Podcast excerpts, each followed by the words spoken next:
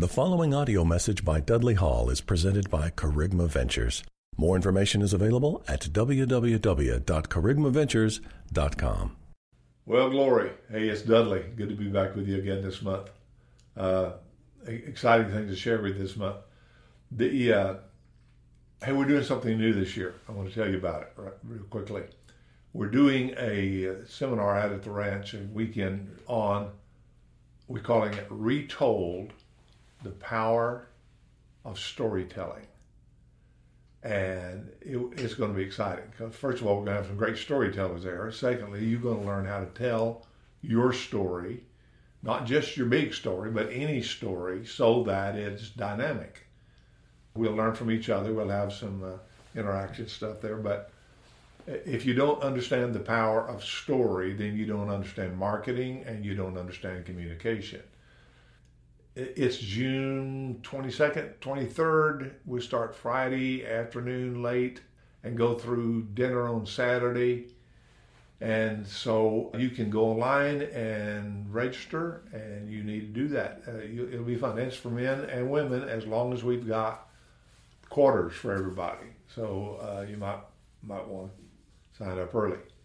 The other thing that's coming up is Leadership Expedition in July we are still we still have some room for some young men. This is our training program for young men in leadership, ages 16 to 25, and this is kind of an intense program. Uh, and when you come out of that, you'll be different.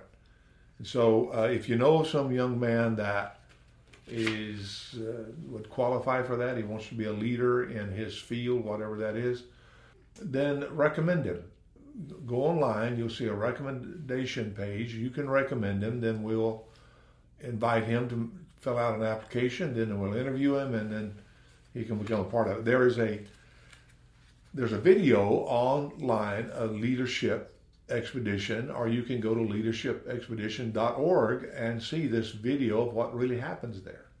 So watch it yourself and get your young man to watch it and see if they'd be interested. I promise you, It'll be one of the great investments you've ever made to encourage a man to do that. And we got other stuff coming up. The uh, Treasure Hunt Weekend, which is the women's retreat, comes up in September. The Beyond Happiness Marriage Conference comes up in October. Go online and look at all of those, and you'll find out all that's happening and how you how you get signed up for them. But you need to participate in those things. I want to just say a word to those of you who uh, who recognize that your you recognize your significance in participating with us financially in what we do. I can I was thinking this past week I remember the time where when you got the little blue cassette tape, you know, you sent in your four dollars or whatever, and that was that was a long time ago, and we've been giving them away, uh, no cost to, to people for a good long time. So we depend upon people like you who recognize that to get all this done does require partnership financially. So if you haven't been able to give lately and you can, we would appreciate your giving to us and helping us to get this word out. Thank you for giving what you've already given and for what you shall give. Okay. Oh, I know what I was going to tell you. What else I was going to tell you? The, this little book called Follow Me. I, I wrote it to uh, help you in not only your own study of the Scripture about who you are and, and what you have in Christ and what the gospel means to you, but it's written in such a way that you can help somebody else do it. So if you don't have this, you, you probably ought to get it, read through it, do it yourself, and then order several. And let me tell you a great way to use it.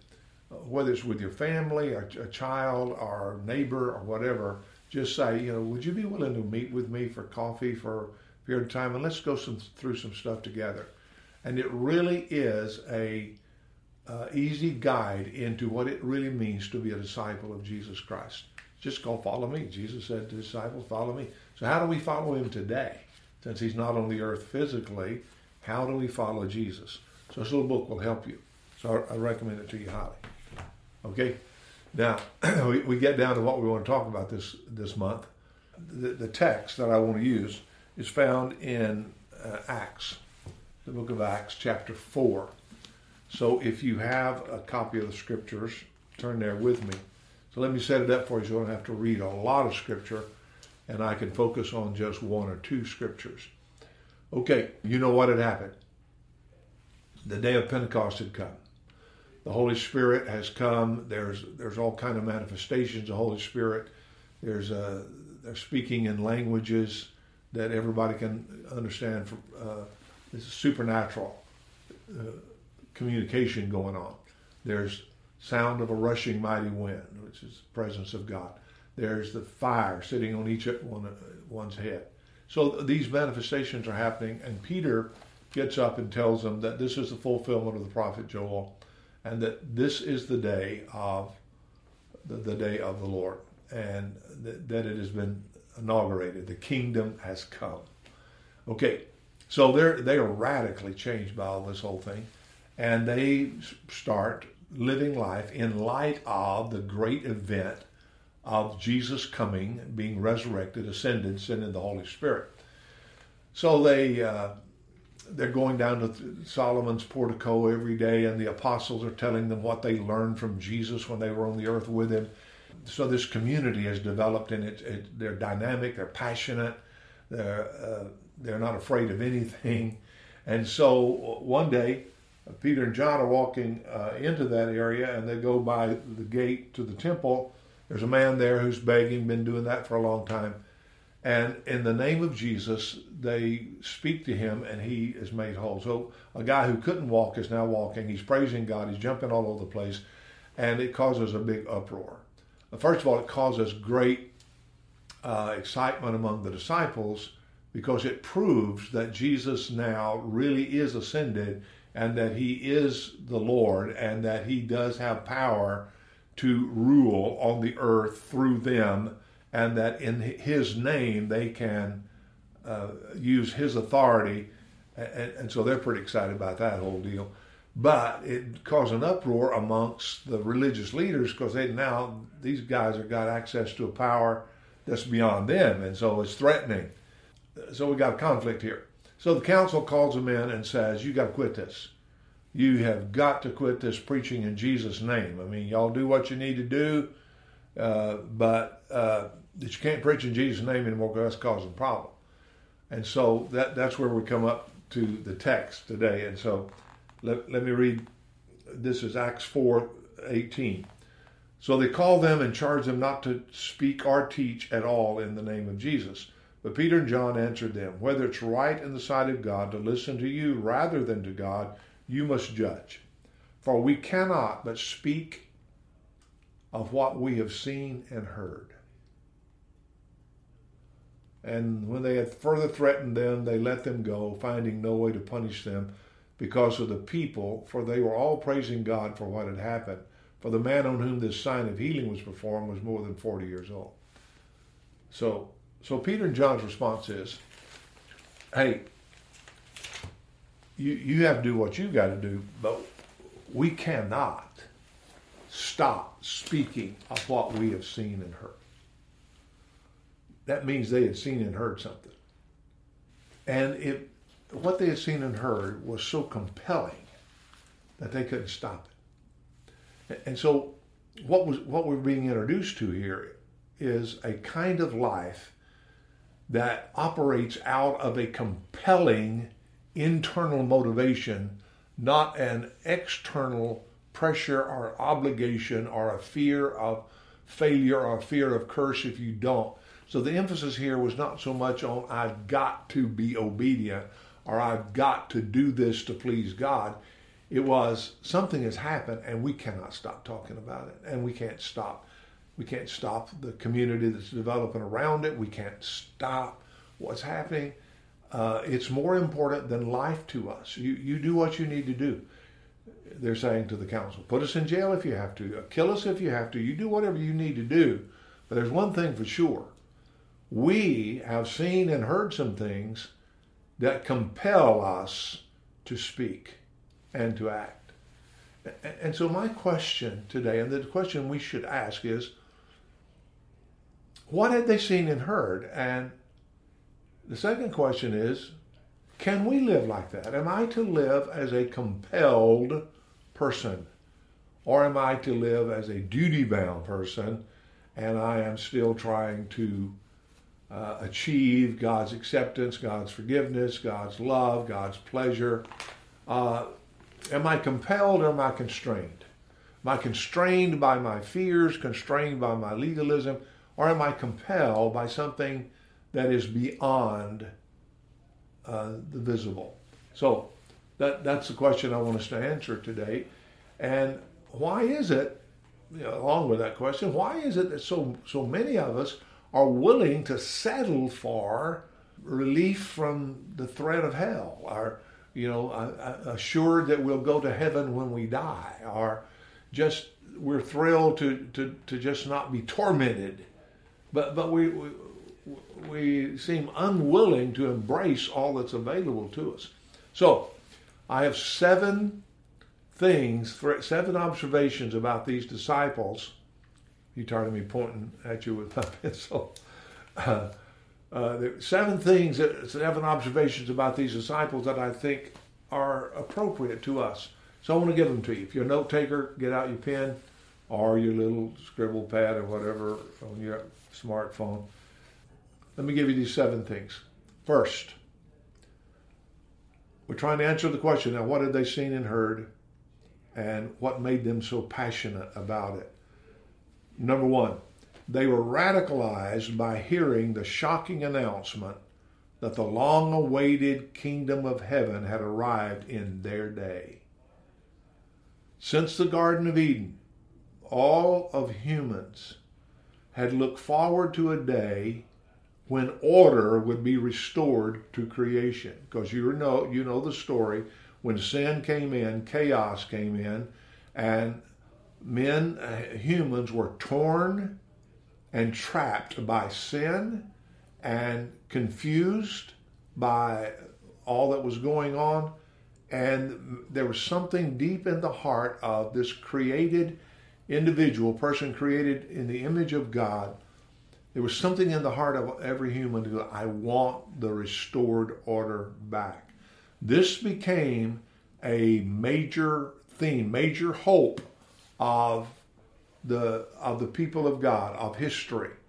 And it turned into a whole concept of the kingdom of God being restored. So there became this looking forward to a day when God would fix what happened in the Garden of Eden, that he would restore the Edenic garden where man was related properly to God and man was related properly to himself and mankind was related properly to his creation there was something inside that was longing for that. So it became a doctrine, it became the hope of the people of Israel, because God said, You're my people, and I am going to do that. I am there's going to come a day when my rule will be restored on the earth and order will be restored and you you'll get to be a part of it. So it became a part of the whole story, if you will, of redemption, a story of restoration.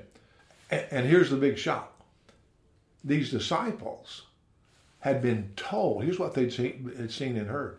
Of course, they'd seen Jesus and they uh, they'd followed him and they'd seen him live and they'd seen him teach and they uh, they'd seen him die and they'd seen him resurrected and then they saw him ascend and now they were seeing the evidence of his ascension in that they could use his name and a man would be healed. That's order being restored. And, and so they were pretty excited.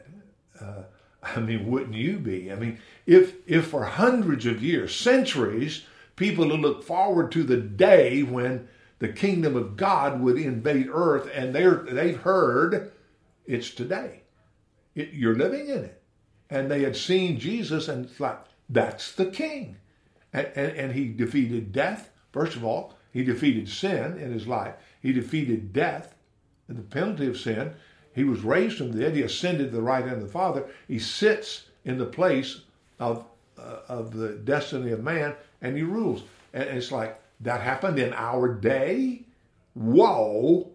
And so they, they were radicalized by the recognition that they lived in the day when all the hopes of all the previous centuries had come to fruition in Christ. And, and so that's a big deal. If you believe that, that the kingdom of God has come, then it's like, whoa, then then then, then everything about my life is different, and I, I now have this name that I can use, and it brings order, and I, I'm no I'm no longer looking forward in the future to His coming and, and setting things straight. I'm looking at the now of what He has already set straight, knowing that there is a future that that will be an elongation of that and a culmination of that. So, so they were radicalized by what they had seen and heard. But they had seen more than just a man walking around teaching and uh, a man dying. Uh, they had they had the interpretation from heaven. This is the fulfillment of that which you have heard. And see that that's what had happened on, on the day of Pentecost is that Joel said, "These are these events indicate to you that what has been prophesied through all those years has now been fulfilled. So that, that's the second thing I say. For centuries, the prophets had foretold such a uh, glorious time. And speculation had been rampant among Jew- Jewish leaders about what that kingdom would look like. And so most everybody put it in terms that they understood a military political kingdom that would be much like Rome, but, but, but better much like Greece before Rome, but better, much like Persia, but better, much like Babylon, but Persia, uh, but better, much like Egypt, but better. But but it would all have these military, political aspects, temporal. You know, Jerusalem would be the capital, and everything would go out from there. And so when Jesus comes, he reinterprets that that kingdom to them. Those who have humble hearts can hear it. His disciples can hear. It's like, oh, his kingdom looks a little different, but it's here. And, and that was why it took such repentance on the part of the hearers. Are you going to change your mind as to what you perceive the kingdom is like and, and buy into what Jesus says like? Or are you going to hold on to what you think and wait for that to come? And a lot of them did that. In fact, most of the Jews of that day did that. So, so for centuries they had looked forward to it, and now the, the message is it's here. So that that's a that takes a, a it's a shocking thing to your mind. It's like, whoa, for for centuries everybody's looked it's out there and now it's here. And so what do you do if it's here? It's easier to live if it's out there because I've got models for that because Abraham did it and Moses did it and David did it and all the saints did it. But now we live in a new new era of this inauguration of this new creation and how do you live now and so they were trying trying to get a hold of that whole thing and that's why they were meeting with each other and they were listening to the apostles and so, so they were living in the fulfillment of time it's what jesus said when he said the time has been fulfilled the kingdom of heaven is here thirdly they had been captured by the resurrected king to spread the aroma of his victory in his kingdom wherever they went. Now I'm taking the language of Second Corinthians. And so if you're going to follow me here, you're probably going to need to turn there and uh, read that. Here's a metaphor that, that Paul uses to describe the life of these disciples, the life of a normal disciple who has embraced the kingdom of God. So here's what he says 2 Corinthians 2:14. But thanks be to God who in Christ always leads us in triumphal procession and through us spreads the fragrance of the knowledge of him everywhere. For we are the aroma of Christ to God among those who are being saved and among those who are perishing. To one, a fragrance from death to death, to the other, a fragrance from life to life. Who is sufficient for these things? For we are not like so many peddlers of God's word, but as men of sincerity, as commissioned by God in the sight of God, we speak in Christ. Now, he's taking this metaphor that happened many times in the Roman Empire, where a, a, a captain, a colonel, uh, the guy in charge of the army, would go out and win the battle, and he would come back into town with all of his captives behind him. And, and in the middle of battle there's all kind of blood and gore and all that kind of stuff so there would be a stench associated with it. So they they would come in marching with uh, all of these uh, incense and perfumes and whatever there to uh, to cover up, if you will, some of the stench and to celebrate the fact of their victory. So there was a smell of victory, and those who'd been captured were brought along and they were sprinkled with all of this so that there was an aroma that went out. And so Paul is using that. He's saying, We, we Christians, have been captured by the King of love, and we are in his processional, and we are marching now led by him with his aroma on us. And his aroma smells good to those who are who see the kingdom the way Jesus sees it. It smells really bad to those who want to hold on to the kingdom as a military political entity and are waiting for a, another Messiah. Smells bad to them. To one it smells like life, to one it smells like death.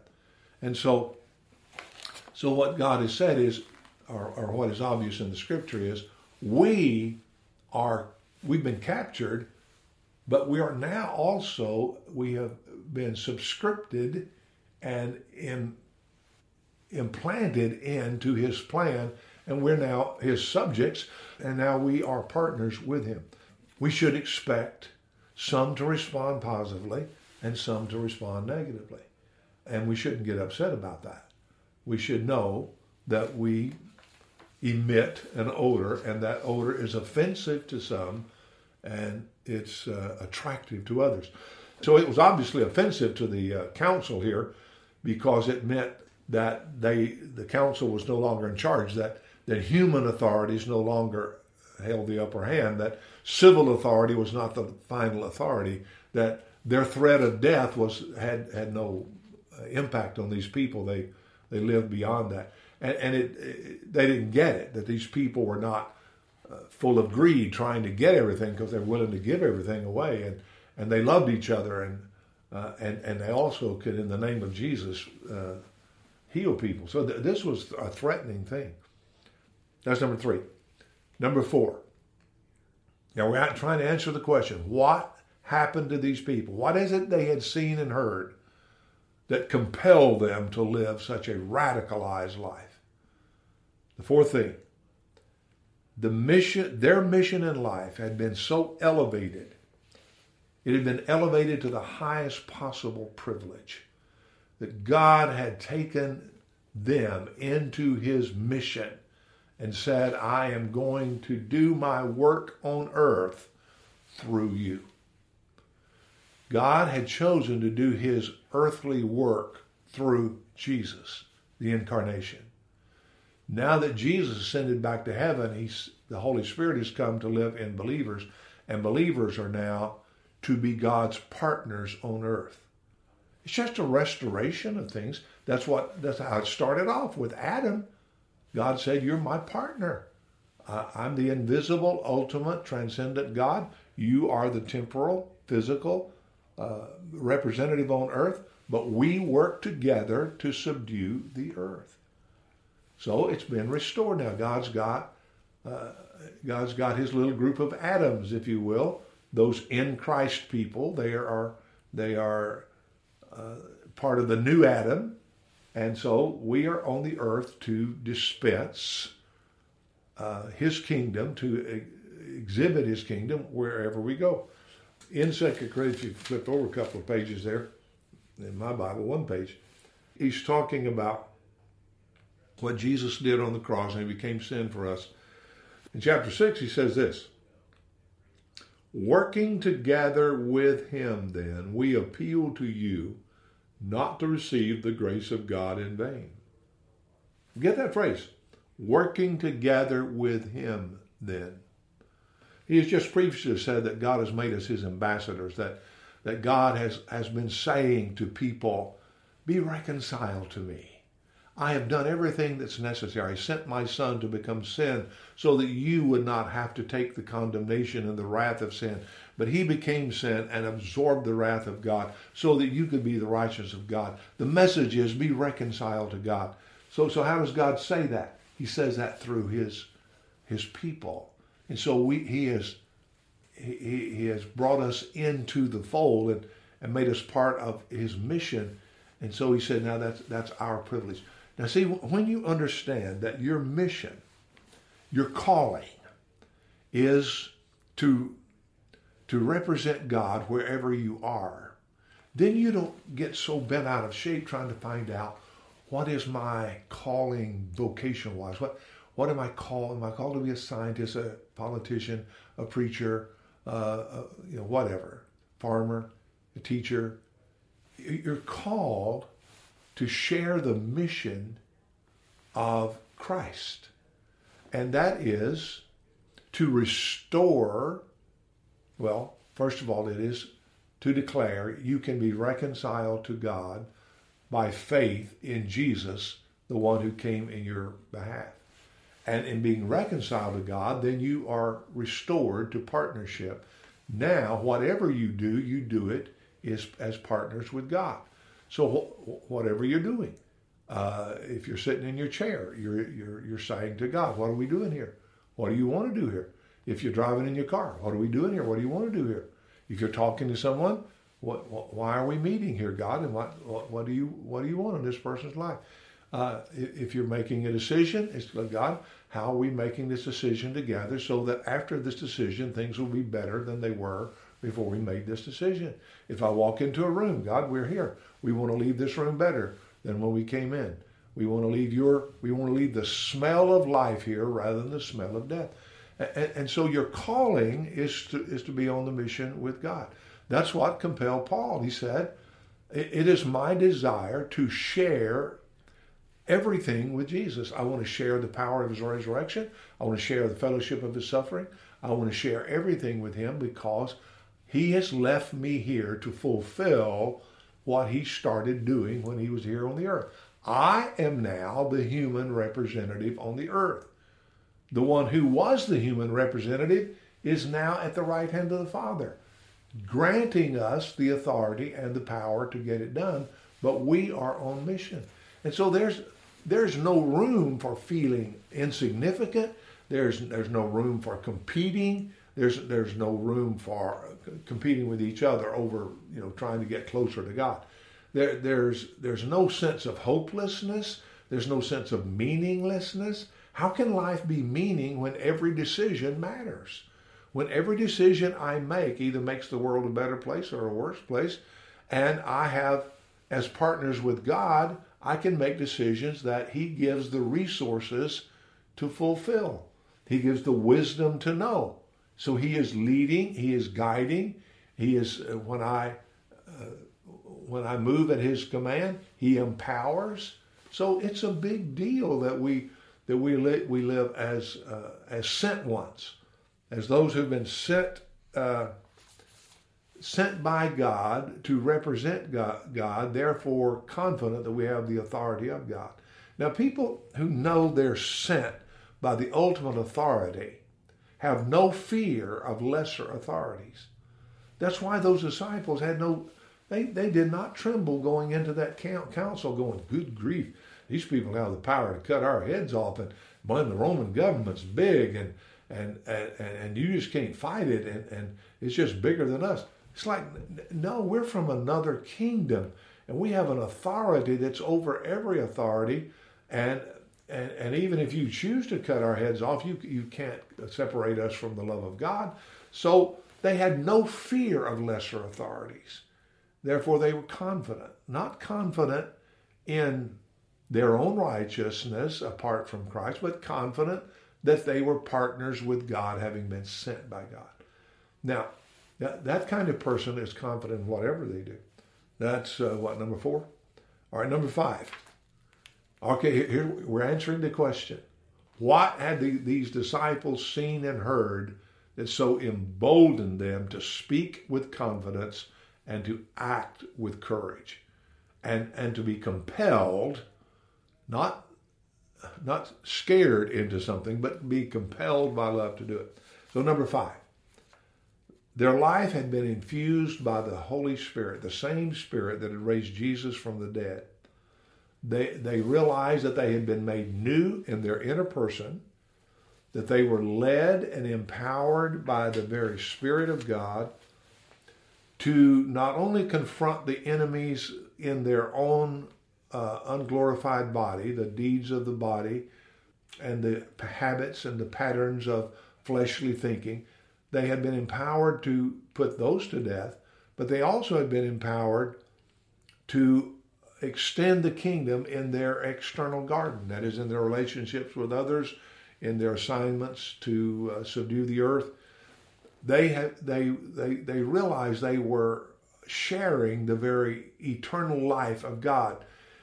Not the life after death, but the life now, the life that comes after Christ's death for us to live now. So, so they lived with the assurance of no condemnation no accusation from Satan, and no separation from the love of God.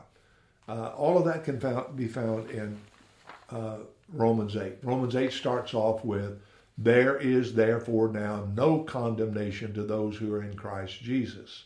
These are the ones who walk after the Spirit, not after the flesh.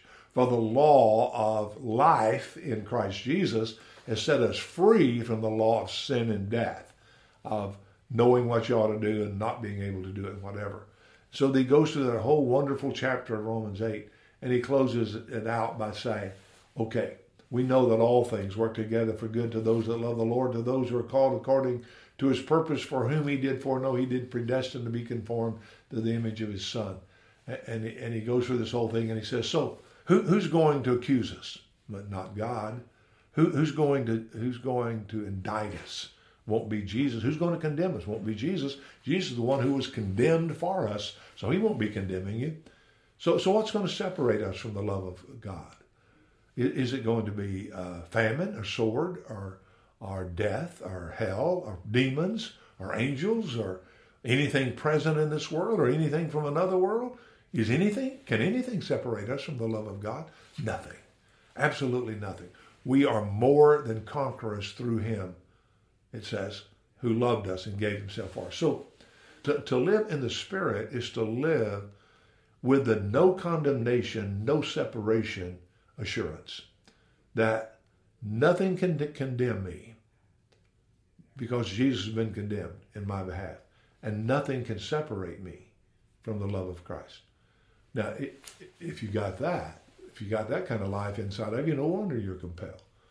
No wonder you're free from thinking about yourself, how well I'm going to do, how am I going to survive, and you're free to think about others. So you extend, extend the kingdom of God. So you're, you're out there going, be reconciled to God. The God who set things back in order wants to set your life in order. He, he, he wants to reconcile you to Him. He wants to reconcile you to yourself. He wants to reconcile you to your neighbors, to your family, to whatever. He would like to set things in order for you. That's the message that we carry we're, we're um, messengers of reconciliation. So, that's the fifth thing. Sixth thing, answering the question what did they see and heard? What got a hold of them that says we're compelled to speak these things and to act in a certain way? Sixth thing, they were marching under the clear orders of the one who had delivered them. In other words, their calling and commission was clear. What Jesus said to them was, okay, I want you to start here in Jerusalem. Then I want you to, so you got to circle around here. And then I want you to move on to Jeru- Jerusalem, Judea, and Samaria, and then to the ends of the earth. Concentric circles. So, so I want you to start here and, and subdue here. And so start with your own life, and then start with those closest to you, and then move out, and then, then move on to the neighborhood, and then move on uh, to other neighborhoods, and then move on until the whole world smells this aroma of life rather than the aroma of death. They, they lived knowing that they were going, Jesus said, I'll be with you to the end of the earth, that they were going in the presence of God and that God was generous and that they didn't, they didn't have to get distracted by trying to get a bunch of the goods of this world in order to make it. They had been sent by Him. He would provide for them, and they they could uh, they could fulfill their goal. So it, it didn't matter what their talents were, their natural proclivities, the, the, the vocations they worked in didn't really matter because they were more concerned, get this now, they were more concerned with fulfilling their commission than discovering their natural vocation. It's not that the natural vocation is not important. God gave you proclivities, He gave you gifts, He gave you talents, He gave, he gave you the ability to develop skills. All that's important. But it's only secondarily important. What's most important is you're marching under the orders of one who commissioned you to go represent Him. They believe that and they lived it that way. Paul made tents. He had the ability to, so he, he, he, he made and repaired tents. Through that, he got some income, so he didn't have to put an extra burden on the people. But we don't call him Paul the tent maker. He was Paul the apostle, Paul the teacher, Paul the preacher, Paul the missionary, Paul the man rescued by God to go into all the world representing God. Same, same with you. you. You don't have to be an apostle. You are a sent one. Okay, last, coming to the end. Seventh thing, seventh observation about these disciples uh, that had heard and seen something that had so radicalized their life that they began to radicalize the world. The last thing, they lived in community. You see, they had come in fellowship with the God who is a community God God the Father, God the Son, God the Holy Spirit, the eternal divine community. They had come into fellowship with that community, and because of that, the life that they had, they realized was a community life.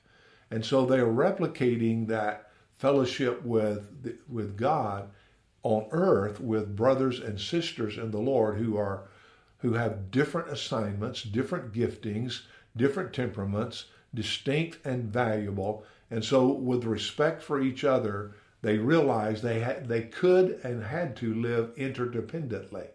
That is, they they lived in the unity of the Spirit, but each one of them being gifted differently.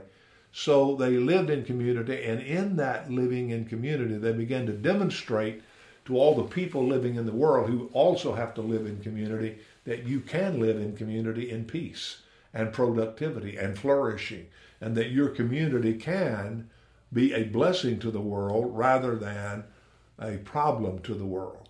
So they lived in community to demonstrate what community in the Spirit is all about. So these are the seven observations that I see. Is there anything in those that we can't embrace today, that we cannot today enjoy?